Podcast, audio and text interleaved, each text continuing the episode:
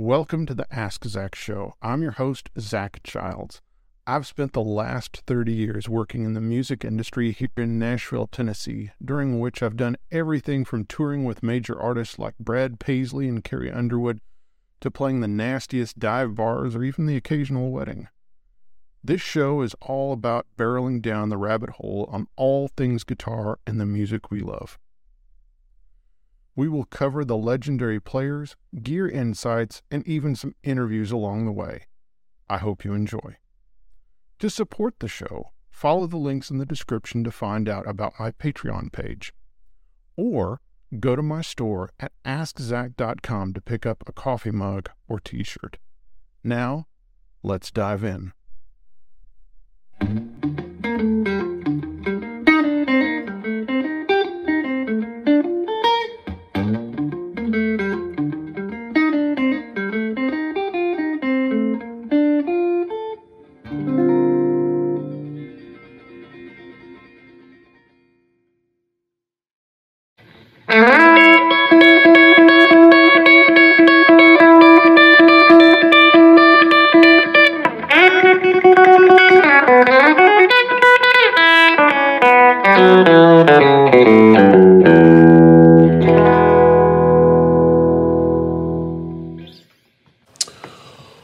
Hello, friends, and welcome to another Ask Zac. Today we are going to talk about Frank Reckard. We're going to give a little history, a little bit of a, a lesson.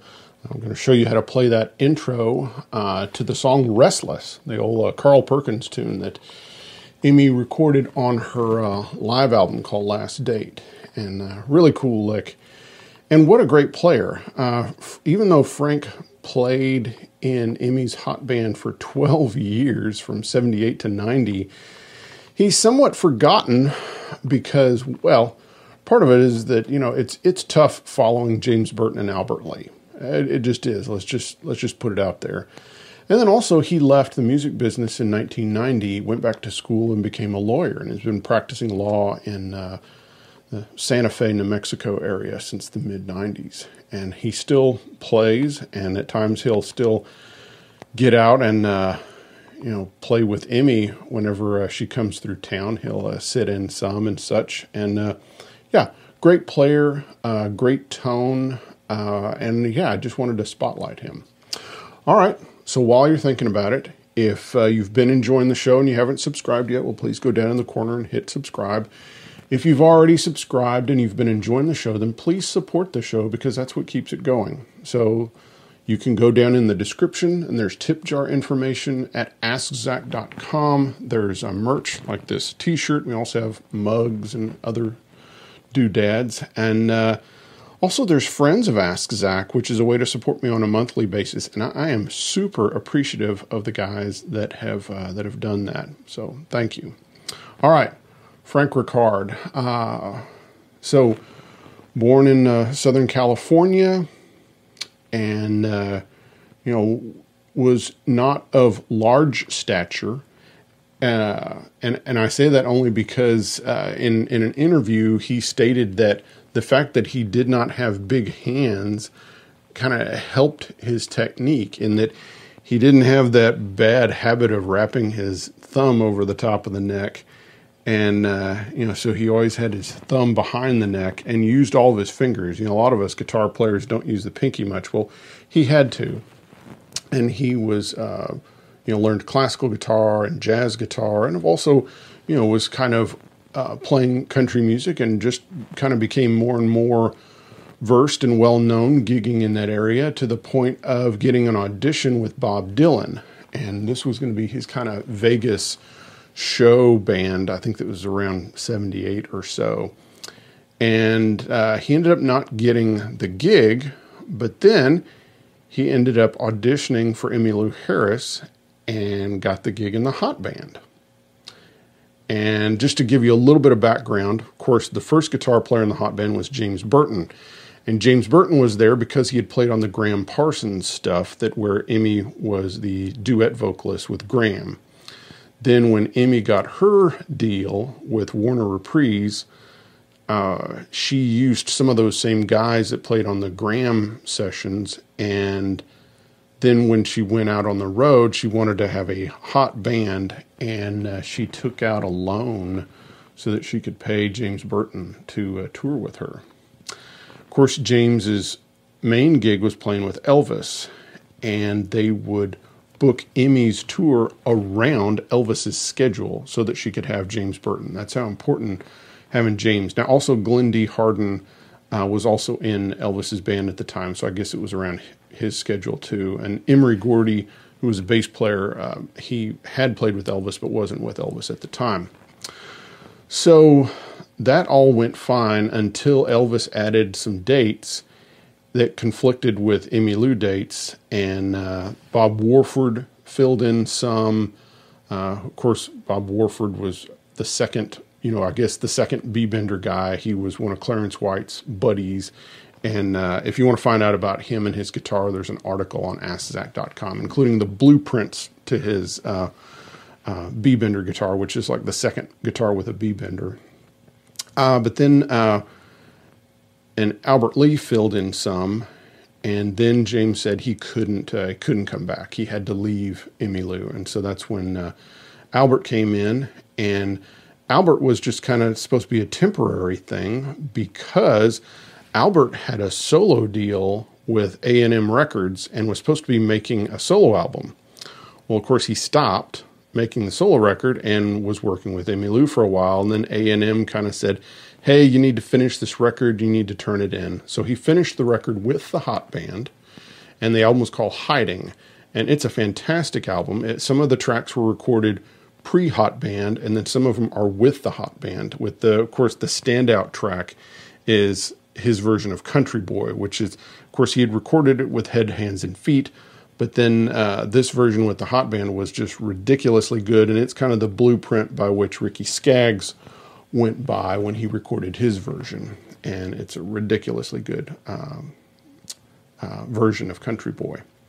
All right, so there you have Albert Lee leaving the Hot Band, supposedly to uh, to you know support a, a, solo record, but then not long after that he gets offered the gig with with uh, Eric Clapton and instead of riding in a van trying to, uh, you know, break out as a solo artist, he continues to be a sideman, you know, with uh, Clapton.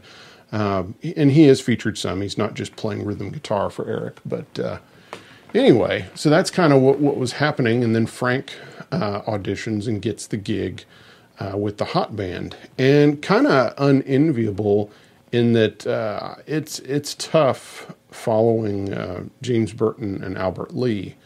Uh, though I think Frank did an amazing job. I think also Emmy's career had changed some too, and some of her, you know, she wasn't uh, she wasn't new anymore. So uh, yeah, so he played with her all through uh, the uh, the nine the sorry the late seventies and uh, and eighties. Also did some other sessions like for Rodney Crowell and Rosanne Cash, and just played great guitar. I, one of the unique things about him was he didn't play a Telecaster. He played a double cutaway Les Paul TV, and it had a B bender on it. His B bender was uh, was a Sully steel, and so it was this you know system of cranks and such that were on the back of the guitar, and of course it had a hub behind the wraparound tailpiece, and uh, and that's that's what he used with Emmylou uh, and and he sounded phenomenal. Uh, that uh, that Les Paul TV guitar with a B bender on it and a single P90 just sounded so so fat. Also, he used much bigger strings than Albert and uh, James Burton. You know, they were using kind of eights or nines, and he used tens. And in fact, the tens that he used were uh, half wound. So the the low strings were kind of halfway in between flat wounds and and, and round wounds. And um, yeah, he just got a big, big fat sound. So uh, let me uh, kind of pull some of the uh, albums. So this is Evangeline, and uh, this is a kind of an odd album. It's uh, it's a bunch of uh, like leftover tracks from the failed trio album. They Emmy and Linda Ronstadt and Dolly tried to cut a trio album in the '70s, and they they weren't happy with it, and so they shelved it. and the tracks all ended up being released on uh, their their different solo records. And so Evangeline has some of that. It has uh, has Mr. Sandman, and it has them doing Evangeline and such. But as far as Frank Reckard, uh, he does a really good job on I Don't Have to Crawl, and then also on Bad Moon Rising. Then you have Cimarron, which Frank is all over this one.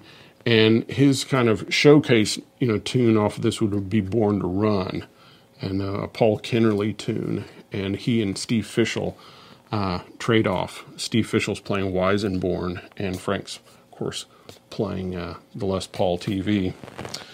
Uh, this is the this is the album for Frank. Uh, this is Last Date, which is Emmylou's live album that she released in '82, uh, and uh, it's fantastic. Uh, you know, this was kind of the hot band Mark II. Uh, all of the original guys were gone except for Frank, uh, except for John Ware, the drummer. But uh, this was a, a, great band, and uh, and Restless, which I played, of course, the intro at the beginning of the tune. That's kind of Frank's tune, just like you know James Burton had "Ooh Las Vegas," that was his kind of signature tune with Emmy and Albert Lee had Luxury Liner. Well, Frank had Restless, and he really did a, a fantastic job on that. And this is the one to hear. Of course, I'm going to create a, a, uh, Spotify playlist, and the it'll you know the link will be in the description. So this this is fantastic. This is uh, and and one of the funny things. I guess we'll talk a little bit about gear. So on the back of the album, you can see his pedal board, which was quite sizable, and uh, and how that happened was that uh, you know Frank would add a piece as it was needed, as it was used by either he or James or Albert on some track. He would keep, and so stuff kept getting added to his board, not out of wanting to have a big pedal board, but he was just trying to be to faithfully reproduce the sounds that were on the album. So he ended up with, let's see here, he ended up with an Edwards volume pedal that had a, a the light beam volume pedal. He had a MXR Phase 90. He had an Ibanez analog delay, a Mu-Tron biphase, which was because of the the track. I uh, I don't have to, uh, yeah, I don't have to crawl, uh, which is a Rodney Crowell tune, and that's on the Evangeline album. And, and if you hear that track, you can hear the the heavy phase on there. And then a Mu-Tron octave divider because of Rose of Cimarron, which sounds like it's electric guitar and uh, Fender Bass 6 playing together, but he would use that to uh, reproduce it live. And he used a Silverface Twin with JBLs. Uh, and again, he used those uh, 10 through 46 half wound D'Addarios and used a Herco heavy pick. And uh, that was kind of his gear. His uh, Les Paul with the bender got stolen, and then much later, I think it got returned. He ended up playing an Ernie Ball silhouette later on that had a, uh, a Glaser B bender on it. And uh, then, of course, you know, in 90, uh, Emmylou disbanded the Hot Band. It had kind of run its course, and uh, she was kind of being ignored by country radio by that point. So uh, she disbanded the group. I think she was also having vocal trouble and having a hard time uh, overcoming the uh, the loud hot band, which they were pretty loud, uh, forceful unit, it always was. And then she ended up forming the Nash Ramblers, which was kind of her bluegrass group that had Sam Bush and Al Perkins and uh, Jon Randall and others in it. That was a, a great, great band, Roy Huskey Jr. So uh, Frank was kind of left with um, do I go find a gig with somebody else? It's like, who's he going to go play with? I mean, he's already played with Emmylou Harris and Emmy's kind of you know shut down the hot band. It's like, what are you going to do? So he decided to go back to school, and first he got his degree, and then he went to law school, and he started practicing law. So by the mid 90s, he was practicing law in Santa Fe, New Mexico, and uh, I've heard various stories, whether it was water rights or uh, Native American. I'm, I'm not exactly sure, but he's been uh, practicing law in the Santa Fe area since the uh, the mid '90s. And like I said before, he'll still go out and sit in with uh, Emmylou when she's in town, and uh, then of course he's still done some other playing and some custom projects. Uh, yeah, what a great player! I think one of the things about him, and this was told to me by Mike Bowden, who was the bass player in the Hot Band throughout the '80s. He replaced Emory Gordy. He told me just how versatile uh, Frank was and is, just how he was more versatile than Albert Lee or James Burton. That those guys were kind of stylists, but uh, you know, Frank was more of an all-around guitar player, being able to play classical or blues or or jazz standards and such. And then uh, Steve Fishell, who was the steel player in the hot band, also you know echoed that uh, Frank was a, a, great player. I did get to see Frank play with the hot band in uh, in the '90s. They did a, a, kind of a reunion show for um, for the for the Mangler. Uh, so uh, yeah, the Mangler was um, was Emmylou's road manager, and uh, he got uh, he had cancer, and they did a benefit show for him, and it was called Mangler Dash, and it was at, held at the Ryman, and I, I went and saw the show, and and so they had Steve Fishell and some of the kind of 70s and a, a mixture of 70s and 80s hot band guys came out and played, and uh, Frank was there, and he had his uh, Music Man Silhouette guitar, blue one with the uh, with the Glaser bender, and he played fantastic guitar. And Steve Fishell kind of joked about it afterwards, and that he felt like uh, Frank had to uh, you know prove that he could still play, and he certainly could. He played uh, fantastic, and uh, it was it was a, a, great show. All right, let's uh, let's do a little a little lesson on the what I played at the beginning, which was of course the tune "Restless," which is a Carl Perkins song and uh, I love the the way they did the intro because the, the way they did it was the song's in the key of E, but the intro starts in A, and then it goes to the E chord, and then it goes to F sharp major, which is the two, and then it goes to the five, which is B, and then back to the one, E. And so when you first when you hear the song, you're you're kind of left wondering, okay, what key is this song in? And it isn't until you get the two five one that you kind of realize, oh, we're in the key of E. And Frank plays a really cool, you know, part, and I really like what he played over the E over the E chord because well, he starts off in A doing this.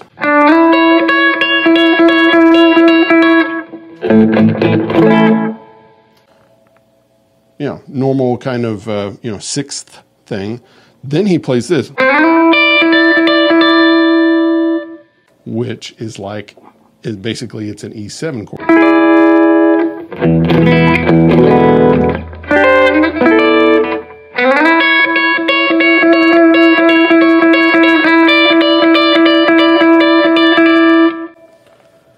Plays this hard to play 16th note thing where he's playing over the 2 5 getting getting back to the one, and so you have this F sharp.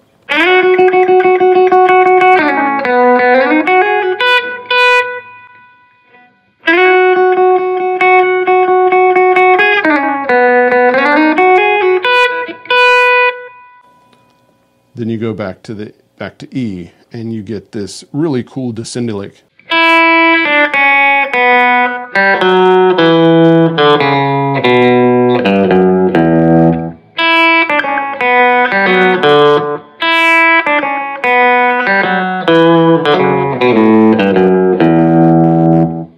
again, slower.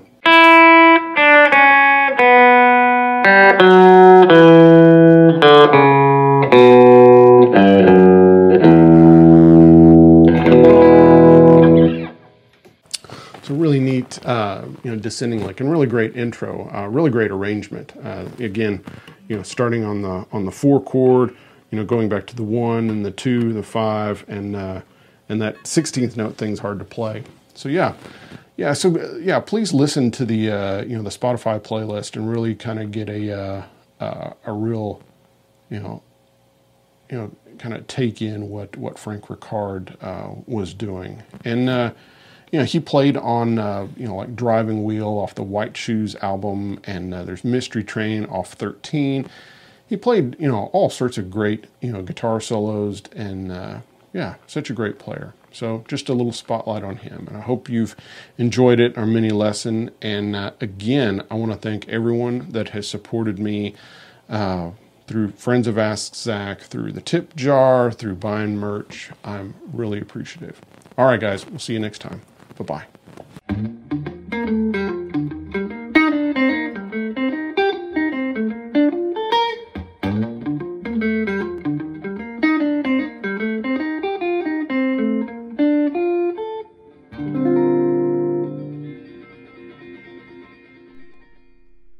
Thanks for listening to the Ask Zac podcast. If you want to dive deeper, check out my website, askzac.com, to find more articles and further info on each episode. And remember, it is the support from you, the listener, that keeps the show going. Thank you, friends.